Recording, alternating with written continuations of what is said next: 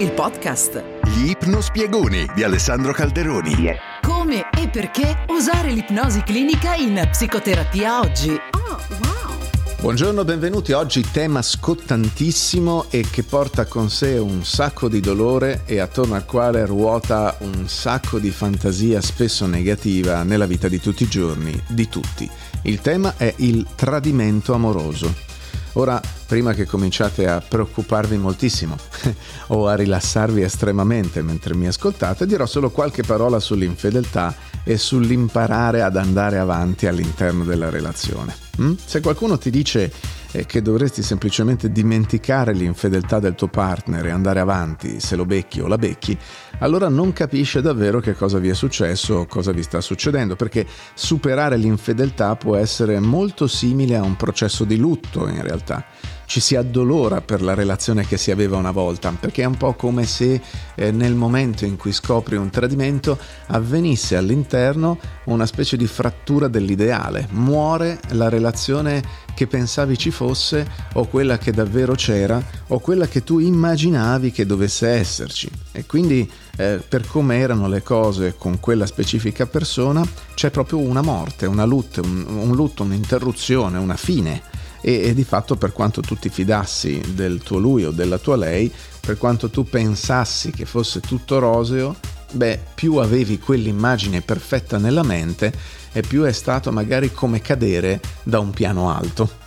Naturalmente se il tuo partner è compulsivamente infedele, allora mm, è necessario che tu dia un lungo e duro sguardo alla vostra relazione e alle sue prospettive per il futuro, a meno che naturalmente la situazione non ti vada bene e in cuor tuo tu sappia che fai più o meno la stessa cosa e, e, e di fatto tu possa accettare quel tipo di, tra virgolette, libertà che si è concessa al di là del patto tra voi due il partner perché in una maniera o nell'altra nel tuo angolo più segreto sai che hai fatto, stai facendo o vorresti fare la stessa identica cosa. Ma se sospetti che l'infedeltà sia stata una risposta all'infelicità, cioè qualcosa che non funziona bene nella vostra relazione o magari in generale eh, nella sua vita. Ci sono aspetti buoni e preziosi nella vostra relazione che possono essere conservati e magari è meraviglioso iniziare a sentire in modo diverso quello che è successo. Questo attenzione non significa minimizzare l'infedeltà o lasciare libero il partner se questa non è proprio una tua scelta di campo, magari già dichiarata all'inizio della relazione con la famosa idea di coppia aperta eh, che in realtà esperienza insegna clinicamente che sono molto più le persone che la dichiarano di quelle che poi riescono a farla. Ma forse sei tentato di tirare sempre fuori l'infedeltà ogni volta che hai un qualsiasi tipo di disaccordo col tuo partner, no? Magari appartiene alla categoria dei rinfacciatori o delle rinfacciatrici eterne.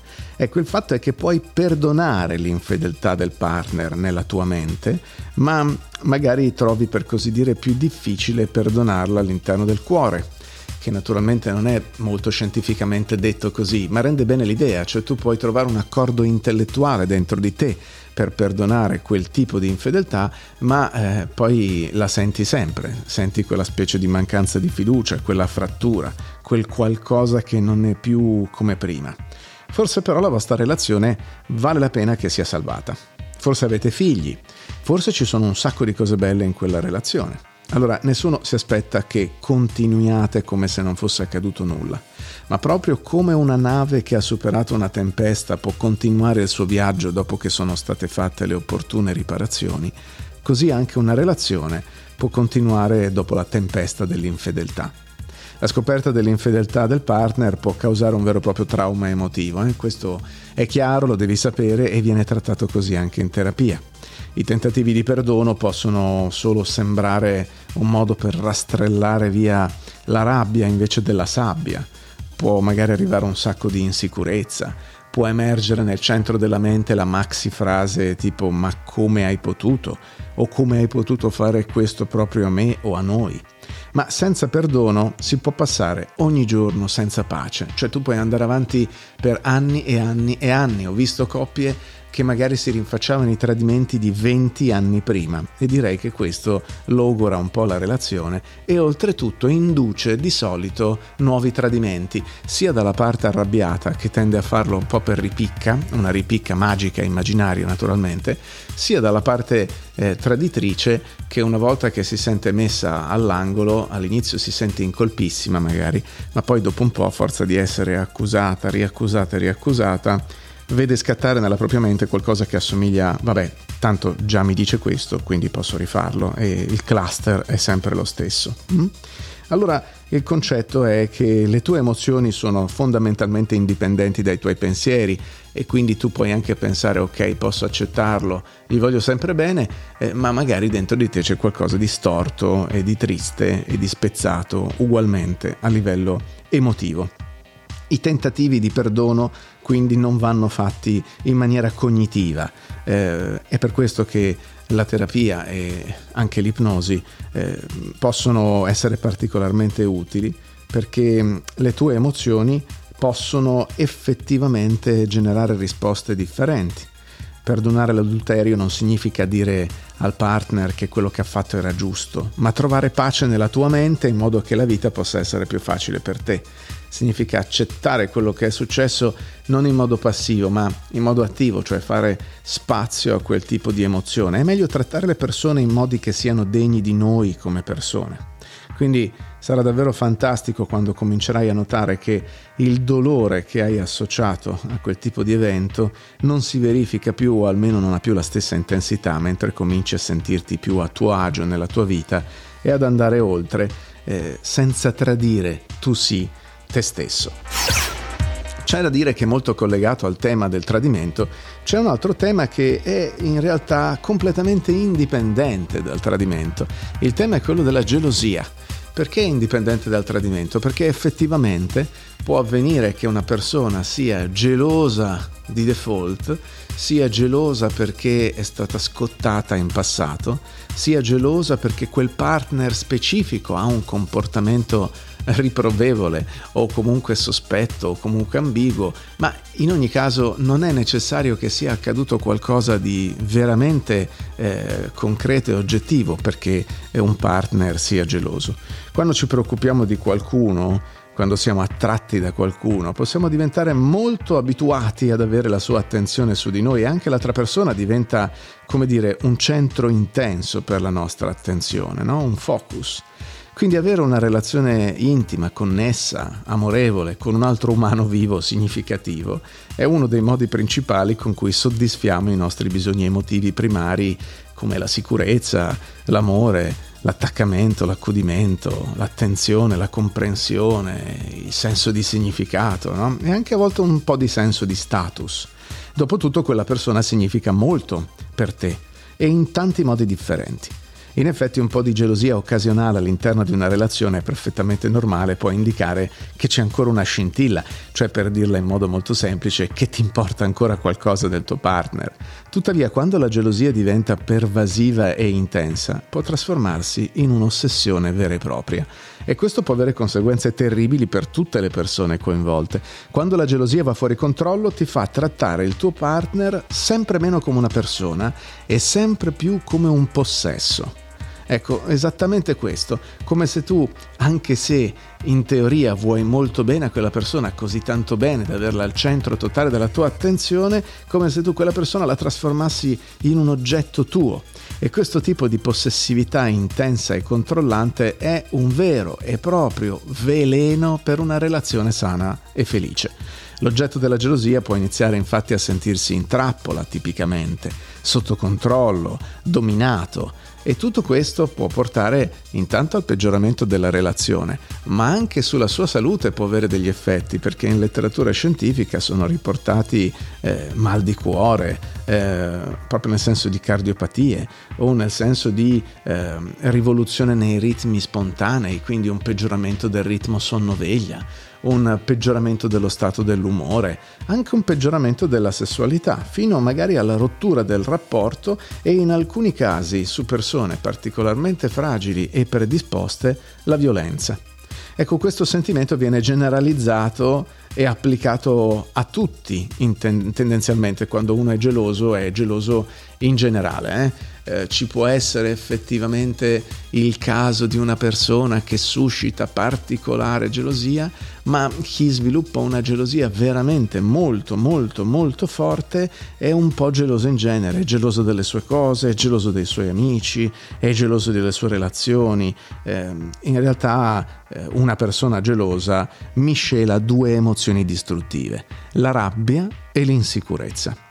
Per essere geloso di qualcuno, in primo luogo devi abusare della tua immaginazione, cioè devi inventarti delle cose sulle attività del tuo partner eh, che diventano dei film nella tua mente, solo che a dispetto di quanto fai per i sogni a occhi aperti, eh, che quando finiscono ti dici cavoli mi sono imbambolato, stavo sognando questo, questo e questo, i film del geloso sono un po' come i film dell'ossessivo, cioè la persona crede ai film di cui è regista in realtà, ci crede così tanto da reagire emotivamente.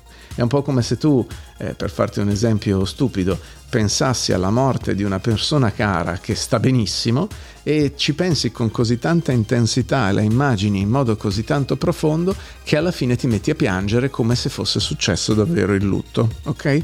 Ecco, il geloso fa questo di continuo, si fa dei film strazianti e devastanti immaginando il partner nelle peggio situazioni e poi soffre, soffre e inizia a macinare quel livore. Quando questo accade la persona gelosa ha sempre più difficoltà a eh, vedere la realtà in anticipo, no? cioè inizia a filtrare e a distorcere gli eventi in modo molto specifico. Tutti i tipi di comportamenti pur innocenti del partner, magari verso uno sconosciuto, vengono fraintesi e rivisitati come fossero tutti un invito all'intimità una conversazione, eh, un ballo formale, eh, due messaggini, un sorriso, una battuta con qualcun altro, tutto diventa un preludio a qualcosa di molto più serio. C'è sotto qualcosa, tu non me la racconti giusta, tu mi stai prendendo in giro. Eh, ho lavorato con pazienti che non potevano guardare la tv con i loro partner nel caso in cui ci fossero anche donne attraenti sullo schermo, perché bastava che eh, ci fosse uno sguardo in più a quell'attrice o, oppure a quel personaggio televisivo che subito scattava sfruttava il film anche in un modo così completamente irreale. O riguarda anche i maschi naturalmente mh, mm, alcuni che magari non potevano sopportare che le loro partner si rivolgessero eh, a qualcuno in un ristorante nel caso in cui fossero attratte da qualcun altro. Cioè eh, magari tu chiedi un'informazione al cameriere o sorridi alla persona e immediatamente nella mente della persona scatta che quello lì ti piace che, che te lo vuoi fare eh? e parte tutta questa modalità immediatamente aggressiva. Quindi se sei assalito da sentimenti di gelosia è essenziale imparare a smettere di abusare della tua immaginazione per farti sentire male. Devi anche imparare a fidarti, a meno che non sorga una prova reale che non puoi fidarti naturalmente, ma devi dare alle persone una possibilità perché ci si può fidare di così tante persone in realtà e anche se sei stato ferito in passato è pericoloso presumere che il comportamento di una persona sia rappresentativo di tutti. Se una volta sei stato tamponato all'incrocio è poco utile pensare che qualunque persona che guidi per strada ti tamponerà al prossimo incrocio. Un'altra questione a proposito di gelosia e a proposito di passato è il passato amoroso del partner. Cioè tu incontri una persona la incontri nel tuo percorso di vita e la incontri anche all'interno del suo percorso di vita, no? Quindi sostanzialmente nel 2000 e qualcosa è veramente molto difficile che tu incontri a meno che non abbia 15, 17 o 20 anni, una persona che non ha avuto esperienze in precedenza, che non ha avuto una storia d'amore, che non ha avuto esperienze sessuali. È molto difficile, veramente difficile e se incontri qualcuno che ha queste caratteristiche, di solito sotto il punto di vista clinico è peggio per te, perché vuol dire che c'è sotto qualcosa. Allora, quando ami veramente qualcuno, ti puoi sentire possessivo nei suoi confronti, come dicevamo già prima per la gelosia, e questo ci porta a sentirci turbati e a volte dolorosamente inclini a pensare ai suoi amori passati eh, come se fossero un po' pesanti da sopportare o come se effettivamente avessero un effetto sul nostro presente. La nostra immaginazione ha il potere di creare delle meraviglie, di produrre delle visioni mai viste, ma lo fa anche in negativo, col potere inaspettato di farci del male, perché possiamo ritrovarci a soffermarci su fantasie veramente spiacevoli, su scenari immaginari che ci tormentano giorno dopo giorno ci sono persone che immaginano facce, situazioni, rapporti sessuali, vacanze, sorrisi, condivisioni, convivenze, tutta roba che è finita perché è passata e che poi non sappiamo nemmeno come è stata e eh, che diventa un presente immaginario che ci tormenta e ci fa del male per nulla. Eh, un amante diventa ossessionato dalla storia sessuale del suo partner e magari si concentra questa cosa su una particolare persona significativa nel passato perché sai che la tua lei o il tuo lui ci teneva particolarmente o perché è stata una storia lunga o perché quella persona là, quell'ex, aveva quella caratteristica che ti sembra che sia rimasta impressa nella mente del tuo partner oppure una caratteristica con cui ti confronti. Eh, magari questa cosa è eh, interpretata come un'unità di misura, no? È come se tu facessi un confronto con una persona del passato, del tuo ex o della tua ex che non conosci. Magari ti chiedi se il partner ti ama tanto quanto amò quel partner del passato. Insomma, alcune persone si tormentano come se stessero lì a grattarsi vigorosamente su una parte del corpo che prude e a un certo punto si facessero ancora più male e si escoriassero quella parte del corpo. È davvero eh, un processo che tende ad ampliarsi, a generalizzarsi e a fare molto molto molto male, fino a diventare uno struggimento interno. A un certo punto poi le persone finiscono per desiderare di non sapere, cioè chiudono le orecchie, ogni volta che c'è un accenno a qualcuno del passato è come se si sbattessero con le mani i timpani, ah non voglio sentire, non voglio sentire, non voglio sentire. Questa gelosia cronica, questo pensiero ossessivo sulle persone del passato del partner può provocare rabbia, ansia, dubbi su se stessi e può anche minare seriamente il rapporto. Ora, se il partner parla costantemente di un particolare ex amante e di quanto fosse meraviglioso, allora diciamo che puoi avere il diritto di sentirti un po' preoccupato o puoi anche chiedergli se cortesemente eventualmente non te ne parla in questo modo. Può essere che tu abbia bisogno di discuterne esplicitamente spiegandogli che insomma non sei particolarmente a tuo agio con quanto spesso parli delle tue ex relazioni, ecco magari si potrebbe fare un pochino meno, ma, ma più spesso il problema non è il comportamento attuale del partner, più spesso è il fatto che tu continui ad avere pensieri ossessivi sul suo passato. Come puoi liberarti da questo spiacevole e compulsivo modello di pensiero? Beh, prima di tutto è importante che tu capisca che la soppressione del pensiero, cioè cercare di spingere i pensieri fuori dalla tua mente, non funziona. Una marea di studi nel corso degli ultimi decenni hanno dimostrato che cercare attivamente di non pensare a qualcosa di spiacevole finisce solo per farti pensare a quella cosa ancora di più. Invece hai bisogno di imparare a calmare l'emozione che arriva, l'angoscia che si collega a quel pensiero. Al momento il tuo cervello sta rispondendo a quei pensieri sulla storia sessuale del tuo partner come se fossero una minaccia reale e presente nella tua relazione. Allora il primo passo per liberarti da quel modello è imparare a drenare la carica emotiva da quei pensieri, cioè a smorzare le associazioni emotive più accentuate, in modo che il tuo cervello si renda conto che sono una specie di reliquia archeologica, niente a che fare con la tua relazione di oggi. L'ipnosi è un modo eccellente per fare questo, perché in ipnosi diventa molto più facile rilassarsi profondamente e puoi guardare con calma quei pensieri spiacevoli, in modo rilassato, distaccato, così che quei pensieri perdono il loro potere emotivo su di te e di fatto in un modo o nell'altro tu diventi più libero perché quei pensieri sono irrilevanti per la tua relazione di oggi e per la tua percezione di come sei oggi. Allora diventa molto più facile riconnettersi con tutti i buoni, forti, sani aspetti della tua relazione col tuo partner. Insomma, puoi ricordarti tutte le ragioni per cui sei contento di averla nella tua vita o di averlo nella tua vita. E così quando pensi al tuo partner puoi sentire istintivamente quella base di amore e di fiducia che avete costruito insieme e finalmente lasciare sullo sfondo in maniera rilassata eh, tutto quello che riguarda un passato in cui non c'eri, non potrai mai esserci e poi a ben pensarci anche tu hai avuto un passato, credo.